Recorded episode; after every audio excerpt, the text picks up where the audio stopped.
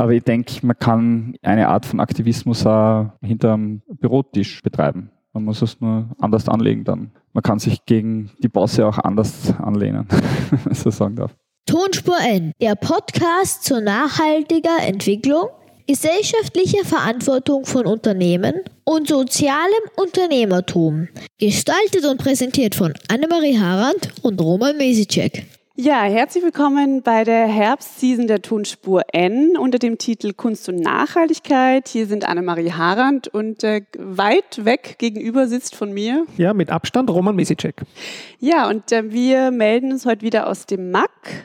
Und zwar haben wir eine Kooperation mit dem MAK und den 5 Pop-up-Ausstellungen unter dem Titel Creative Climate Care im Museum für angewandte Kunst in Wien und widmen uns auch in dieser Folge wieder Fragen rund um den Themenkomplex, welchen Beitrag Design, Architektur und Kunst für eine lebenswerte Zukunft leisten können. Und wir sitzen heute wieder auch zu dritt an diesem langen Tisch im Kaminzimmer im MAK im ersten Stock. Und unser Gast ist heute der Florian Semlitsch, der eine Ausstellung im Rahmen der Pop-Up-Ausstellung schon gehabt hat, im Sommer unter dem Titel Subscribe Climate Care. Hallo Florian, wir freuen uns sehr. Hallo Florian. Hallo zusammen. Schön, dass du da bist. Für alle, die jetzt sozusagen gleich mal mitschauen wollen, findet ihr die Webseite und auch natürlich die Webseite von Florian, aber auch die Webseite von MAK, wo die Ausstellung dokumentiert ist, in den Shownotes, weil das macht vielleicht Sinn, wenn wir jetzt drüber reden, dass ihr auch Bilder davon im Kopf gleich habt. Ja, Florian, vielleicht eine kurze Vorstellung von dir. Ja, was machst du so? Ist eine gute Frage. Grundsätzlich bin ich Designer und ich habe Industriedesign studiert, bin aber auf einer etwas anderen Schiene unterwegs, wie meine Ausstellung schon zeigt. Es geht viel um konzeptionelle Arbeit, darum, Gedanken anzustoßen und Probleme anzusprechen, als Probleme zu lösen, wie es der herkömmliche Designer eher handhaben würde. Mhm. Das ist so sehe ich mich als Designer. Du hast ja auf der Angewandten auch Design studiert, also Industriedesign heißt das auch dort so? Ja, also ich bin in der Industriedesign-Klasse 2 studiert, die den Untertitel Design Investigations trägt. Seit, ich schätze, 2 Jahren, wird geleitet von der Anab Jain und auch der Anab, ihr Zugang zu Design ist schon ein anderer als der Titel Industriedesign kommunizieren würde. Ich bin ja schon generell überrascht gewesen, als jemand, der studiert hat, Industrieanlagen zu bauen. Also das habe ich halt ein Bild von Industrie im Kopf. Ja? Mhm. Aber das weiß ich schon, dass das was anderes ist. Aber dass man an der angewandten Industriedesign studieren kann, hat mich dann irgendwie irritiert. Also das Industriedesign-Studium gibt es seit 40 Jahren in irgendeiner Art und Weise. Mhm. Das hat sich natürlich weiterentwickelt über die Jahrzehnte. Unter Ron Arad oder Paolo Bieber ist vor ein paar Jahren verstorben. Der war 20 Jahre lang der Professor. Da ist das Studium natürlich ein ganz anderes. Oder Esslinger, der mit seiner Firma viel für Apple gemacht hat. Mhm. Das ist ganz ein anderer Zugang als jetzt zum Beispiel mein Studiengang, der sich dann weiterentwickelt hat in eine konzeptionelle Richtung, vor allem unter Fiona Raby, die für ihr Critical Design, ihren Approach, gemeinsam mit ihrem Mann bekannt ist dafür, neue Wege zu gehen. Und die Anab hat das auch übernommen und ist auch eine Studentin von ihr gewesen. Und großartig weitergeführt und bringt das jetzt dann noch einmal weiter in die Zukunft mit ihren Ansätzen. Unglaublich spannend. Wir werden nicht aufgenommen wahrscheinlich an der angewandten, aber das fände ich halt schon, das sind schon wirklich spannende Dinge. Der Zug ist abgefahren, Roman, aber wer weiß. Ja, wenn man als Besucherin oder als Besucher im Sommer ins MAK getigert ist und die Stufen runtergegangen ist, rechts abgebogen ist und in Richtung der Creative Climate Care Gallery gelaufen ist, was hat Sie oder Ihnen da erwartet, wo man in den Ausstellungsraum getreten ist bei deiner Arbeit? Ja, also zuerst ist man mal vor diesem gelben Plakat noch gestanden. Ich weiß gar nicht, ob das noch immer da ist. Ja, steht noch da. Sehr schön. Und man hat einmal ein Murmeln gehört von verschiedenen Videos, die da drinnen gelaufen sind, die man noch nicht gesehen hat. Grundsätzlich die Idee war es am Anfang, etwas zum Thema Energieaufwand von Social Media zu machen.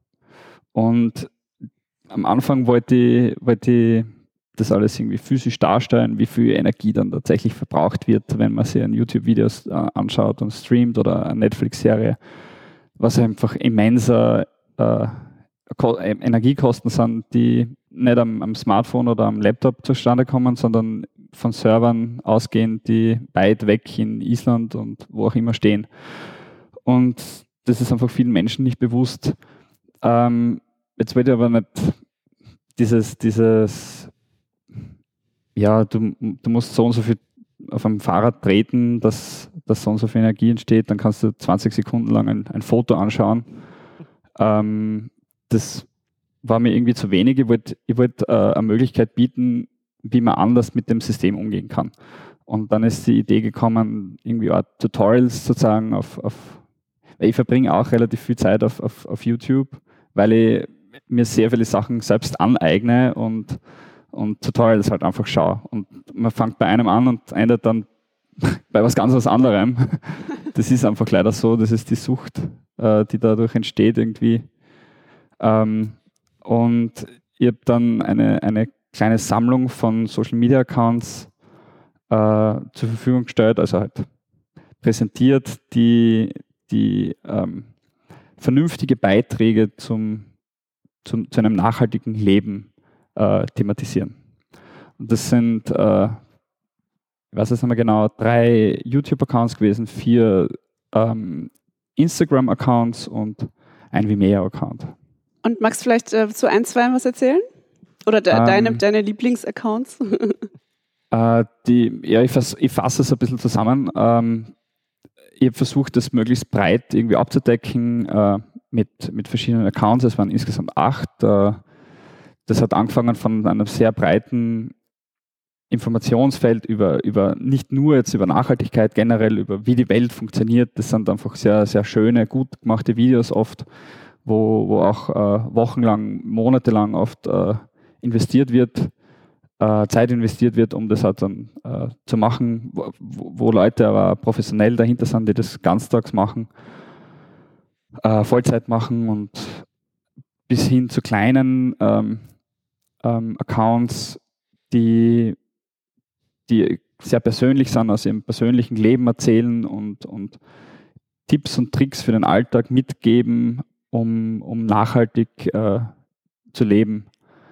Oder ein Account, ist weniger Account, ist eher eine Sammlung von Videos, von Aktionen, die helfen, mit ihrer Art von Aktivismus Dinge loszutreten. Mit Humor, mit Spaß, mit das sind die Yes Men zum Beispiel, die man schon seit längerer Zeit kennt, die das weniger jetzt als Account betreiben, aber von ihrer Einstellung her sehr gut in dieses Social Media passen, weil in meinem natürlich sehr viel Research da und wie funktionieren Social Media Plattformen, wann wird man erfolgreich, bla bla bla. Positiver Content verbreitet sich viel leichter und man shared lieber ein lustiges Meme als die letzten Corona-Zahlen. Die shared man nicht so gern. Ja, das heißt auch immer, dass quasi das im Algorithmus, wenn du irgendwie, keine Ahnung, allein das Wort happy verwendest, ja, dann quasi vergrößert es automatisch eine Reichweite. Ja. So ist das. Aber die Gestaltung der Ausstellung war ja in dem Sinn nicht interaktiv, also es waren Lichtschirme, glaube ich. Genau, es waren, also man ist dann reinkommen, man ist hinter dieses gelbe Plakat gegangen und da war dann, sind dann 8 Screens hintereinander gehangen in einer Flucht und jeder dieser Screens hat ein Teaser-Video gezeigt, wo ich über diesen Account drüber scroll und meinen Bildschirm mitfilme und versuche auch das zu kuratieren, was dann der Besucher sieht bzw. hört. Beim Instagram-Account hört man halt wenig, aber versucht trotzdem die Essenz von jedem Account irgendwie da zu zeigen in diesen so einminütigen Videos. Wie siehst du da das Potenzial von Social Media? Ja, es hängt immer davon ab, wie man es verwendet. Man kann das sehr bewusst betreiben und kann dann eine große, breite Reichweite erreichen und man kann sehr viel machen, aber die wenigsten tun das. Es gibt so viele Menschen, die einfach einen Account haben, um einen Account zu haben, weil man verpasst ja auch etwas, wenn man es nicht hat. Ich habe mir vor kurzer Zeit jetzt einmal die Netflix-Doku, das Social Dilemma angeschaut. Also ich habe es versucht anzuschauen. Ich muss ehrlich sagen, ich habe ein paar Mal eingeschlafen. Es war schon spät. Aber die Essenz von dem, was dabei rauskommt, habe ich trotzdem mitbekommen. Es ist sehr interessant, wie da Designer agieren, um ihre Macht zu missbrauchen und Menschen von etwas süchtig zu machen, das nicht nur negativen Einfluss auf ihre Psyche hat, sondern gleichzeitig auch auf die Umwelt. Im weiteren Sinne auf die Umwelt natürlich, aber... Was glaubst du, haben die Besucherinnen und Besucher so mitgenommen von der Ausstellung? Oder ich glaube, wir haben das schon immer wieder mal gefragt und das ist nicht die einfachste Frage, habe ich gehört oder gelernt. Oder was denkst du da? Das ist ganz schwierig. Ich glaube, die Leute, die sich damit tatsächlich dann auseinandergesetzt haben und nicht nur durchgegangen sind und das überflogen haben, das ist wie in jedem Museum. Wenn du dich mit einem Werk auseinandersetzt, dann nimmst du immer etwas mit. Du kannst sehr bewusst und sehr flanierend durch ein Museum gehen. Das ist ganz unterschiedlich. Aber was meine Hoffnung war, dass jeder, der durchgeht, bewusst durchgeht und sich die Accounts anschaut und vielleicht teilweise erkennt man ja Accounts in dieser Sammlung, aber die man vielleicht nicht kennt, dass man hergeht und sagt, man subscribt und man nimmt teil daran, was die verbreiten wollen. Und hast du mit den Accounts Kontakt aufgenommen vorher? Oder? Natürlich, ja. Ich habe mir von jedem die Genehmigung eingeholt, ja, dass ich das darf. Und einige waren sehr, sehr geehrt, vor allem die kleineren, die anderen haben sich auch sehr gefreut irgendwie, dass es zu so einem Projekt kommt, weil es ja doch nichts Alltägliches ist, dass ein Account, ein Social Media Account in einem Museum ausgestellt wird.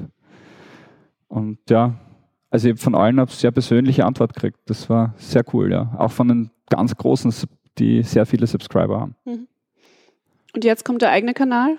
Auf keinen Fall. Nein. Ich bin kein Introvert quasi, aber ich habe nicht das Bedürfnis, mich so preiszugeben. Keine Influencer-Karriere vor dir? Auf keinen Fall. Vielleicht nochmal ganz kurz wieder zu diesem breiteren Blick jetzt in deinem Studium, unter den Kolleginnen, unter deinen Peers.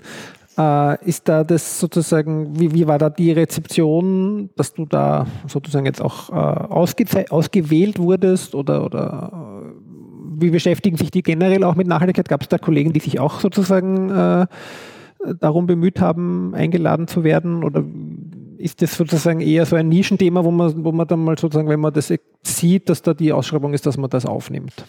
Der Pitch war ja... quasi schon im Vorfeld ausgewählt. Also es waren nur eine gewisse Anzahl von Absolventen dabei. Von unserer Klasse waren es 2, soweit ich weiß. Und wir beide haben uns davor schon mit dem Thema Nachhaltigkeit beschäftigt, mit verschiedensten Ansätzen. Und das Thema Nachhaltigkeit bzw. Klimawandel ist in unserer Klasse sehr, sehr groß geschrieben, wird sehr groß geschrieben. Es hat schon mehrere Semesterprojekte gegeben, die sich hauptsächlich damit auseinandergesetzt haben. Es hat angefangen bei der Design Biennale in London, wo wir teilgenommen haben, wo wir den österreichischen Beitrag geliefert haben, auch schon mit MAK gemeinsam. Und da ist es sehr intensiv um den Klimawandel gegangen, beziehungsweise darum, wie sich Österreich nach der Zeit seines Reichtums, den er bis jetzt erlebt hat und hoffentlich noch eine Zeit lang hat, reshaped und wie sich die Bewohner vor allem der ländlichen Region an die neuen Situationen anpassen und wie sich ihre Gepflogenheiten verändern, wie sich alles verändert. Ja, angefangen von der Stube, was da passiert, über die Hütte, den Marktplatz bis über die Alm zum Gipfel, also über den Gletscher.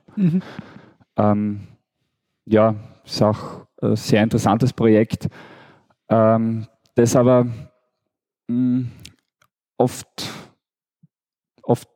bleibt vielen Menschen bleiben solche Projekte vorenthalten, weil sie einfach oft dann nicht ins Museum gehen oder weil ja, schwierig, weil diese Art von Design es dann nicht raus aus dem Museum geschafft hat. Das ist so meine Meinung. Ja. Und was braucht es dafür, dass das Design rauskommt? Also es ist ja vielleicht immer sozusagen unterschiedliche Rollen. Braucht es die Politik?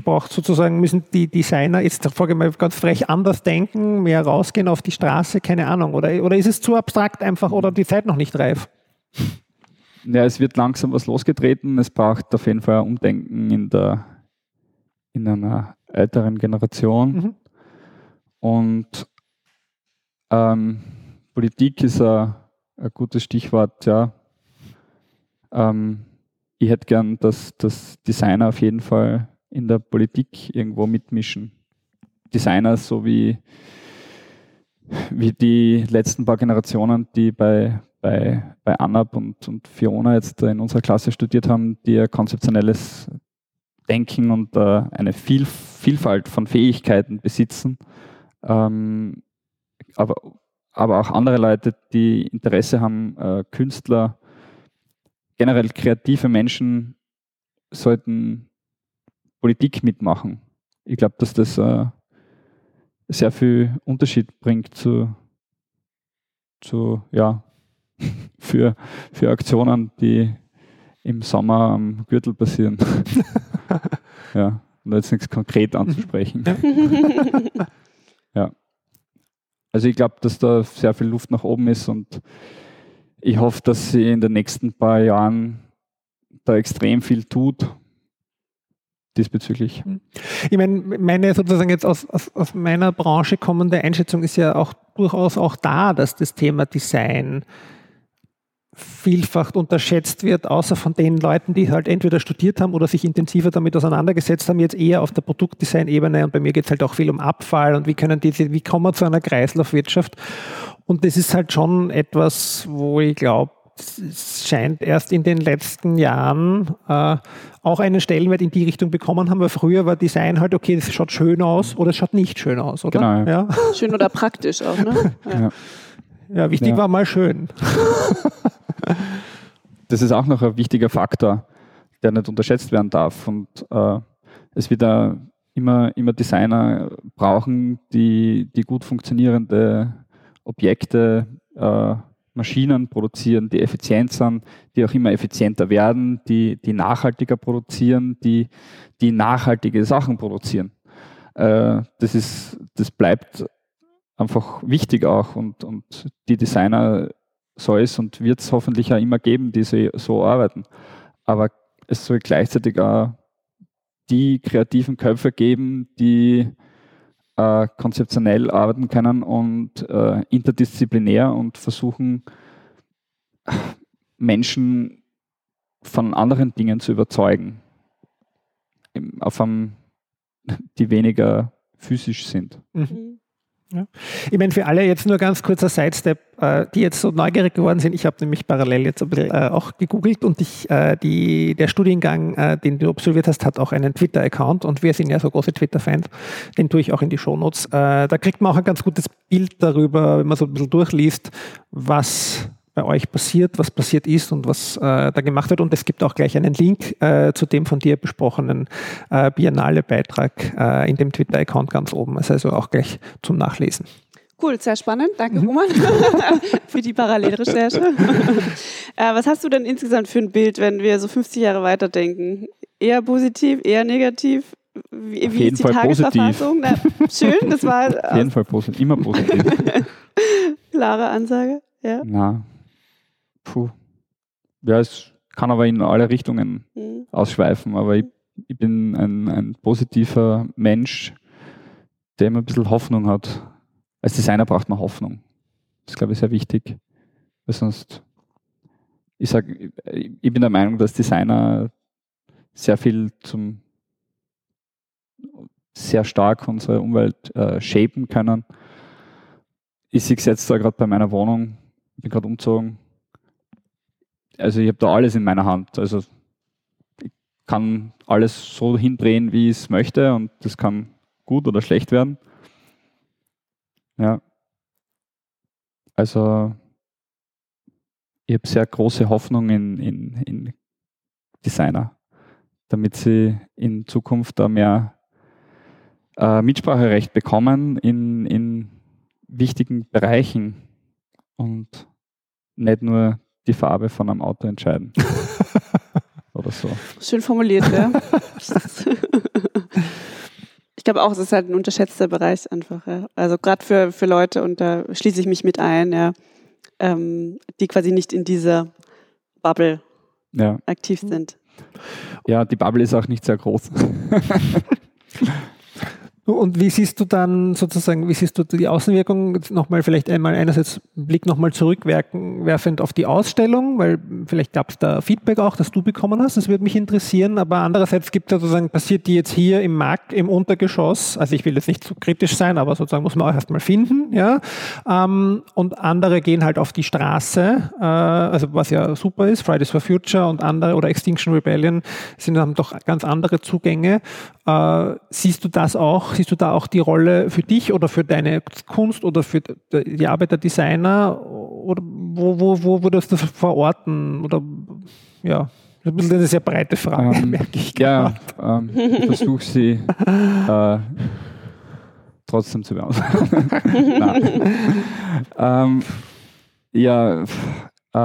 Was war das Erste? Wie die Ausstellung da unten im Keller war? Was ich da... da unten im Keller habe ich Feedback irgendwie so gekriegt habe, oder? Das war doch die Frage. ja, genau. Ja, ich glaube, dadurch, dass ich als erstes war mein und die Museen erst einmal wieder aufgemacht haben, nach langer Zeit der Finsternis, habe ich sehr große Publicity gekriegt und sehr viele Menschen, sogar Leute, die bei mir zu Hause in der Südoststeiermark Ö1 hören, haben mir geschrieben und haben gesagt, cool, du warst in Ö1, was? Ja, so eine Art. Ich würde sagen, also ich habe den Ausstellungsraum da unten geschenkt gekriegt für 3 Wochen. Das ist einfach großartig und am geschenkten Gaul. Und generell, ich finde, die Galerie ist sehr schön. Es ist ein toller Raum. Und wie gesagt, wenn man bewusst durch ein Museum geht, dann geht man in jeden Raum. Ich glaube, das ist auch dann ab Dezember oder ich weiß nicht wann dann die erste große Ausstellung sein wird nach den Pop-Up-Ausstellungen. Die Idee, den als diesen Raum zu definieren, ist schon sehr wichtig auch. dass es so etwas gibt in einem Museum. Und ja, wie gesagt, große Publicity. Der Fame ist um 0,2% gestiegen, glaube ich. Uhu. Und die andere Frage war, sollten Designer vielleicht auch auf die Straße gehen? Ja, ja, natürlich sollten sie das, nur ich bin leider keiner, der große auf Demonstrationen geht. Ich bin jetzt am Ring vorbeikommen, da ist gerade eine große Demo wieder gegen die Corona-Maßnahmen, schätze ich mal. Mhm. Ich fahre gern am dritten Freitag im Monat gegen Radl fahren. Das ist so meine Art von Demonstrieren. Aber ich sehe mich persönlich nicht so auf der Straße mit Plakaten. Aber ich denke, man kann diese Art, also eine Art von Aktivismus auch hinterm Bürotisch betreiben. Man muss es nur anders anlegen dann. Man kann sich gegen die Bosse auch anders anlehnen, wenn ich so sagen darf. Also das finde ich super, die Art von Aktivismus hinterm Bürotisch. Da will ich weiß nicht, vielleicht ist das jetzt erst der Beginn dieses Gedankens, aber wenn es da mehr gibt dazu, dann müssen wir das unbedingt weiter vertiefen, weil ich glaube, ja, also wir haben das gesagt letztes Jahr mal, auch weil ich ein großer Extinction Rebellion, sagt man da Fan, ich weiß es nicht, ja, aber ich finde einfach spannend und wichtig, was die machen, und dass ich eben mir oft gedacht habe, das hat viel mehr Auswirkungen als das, was sozusagen wir da hinter unseren Schreibtischen oder teilweise auch wirklich in den Hörsälen ja, machen, weil ja dort wirklich sozusagen mal da aufgerüttelt wird draußen und vielleicht bewusst gemacht wird, dass sich einmal vielleicht ein bisschen schneller oder radikaler was ändern muss. Ja. Ich glaube, dass es in den Hörsälen einfach zu spät ist, um nach solchen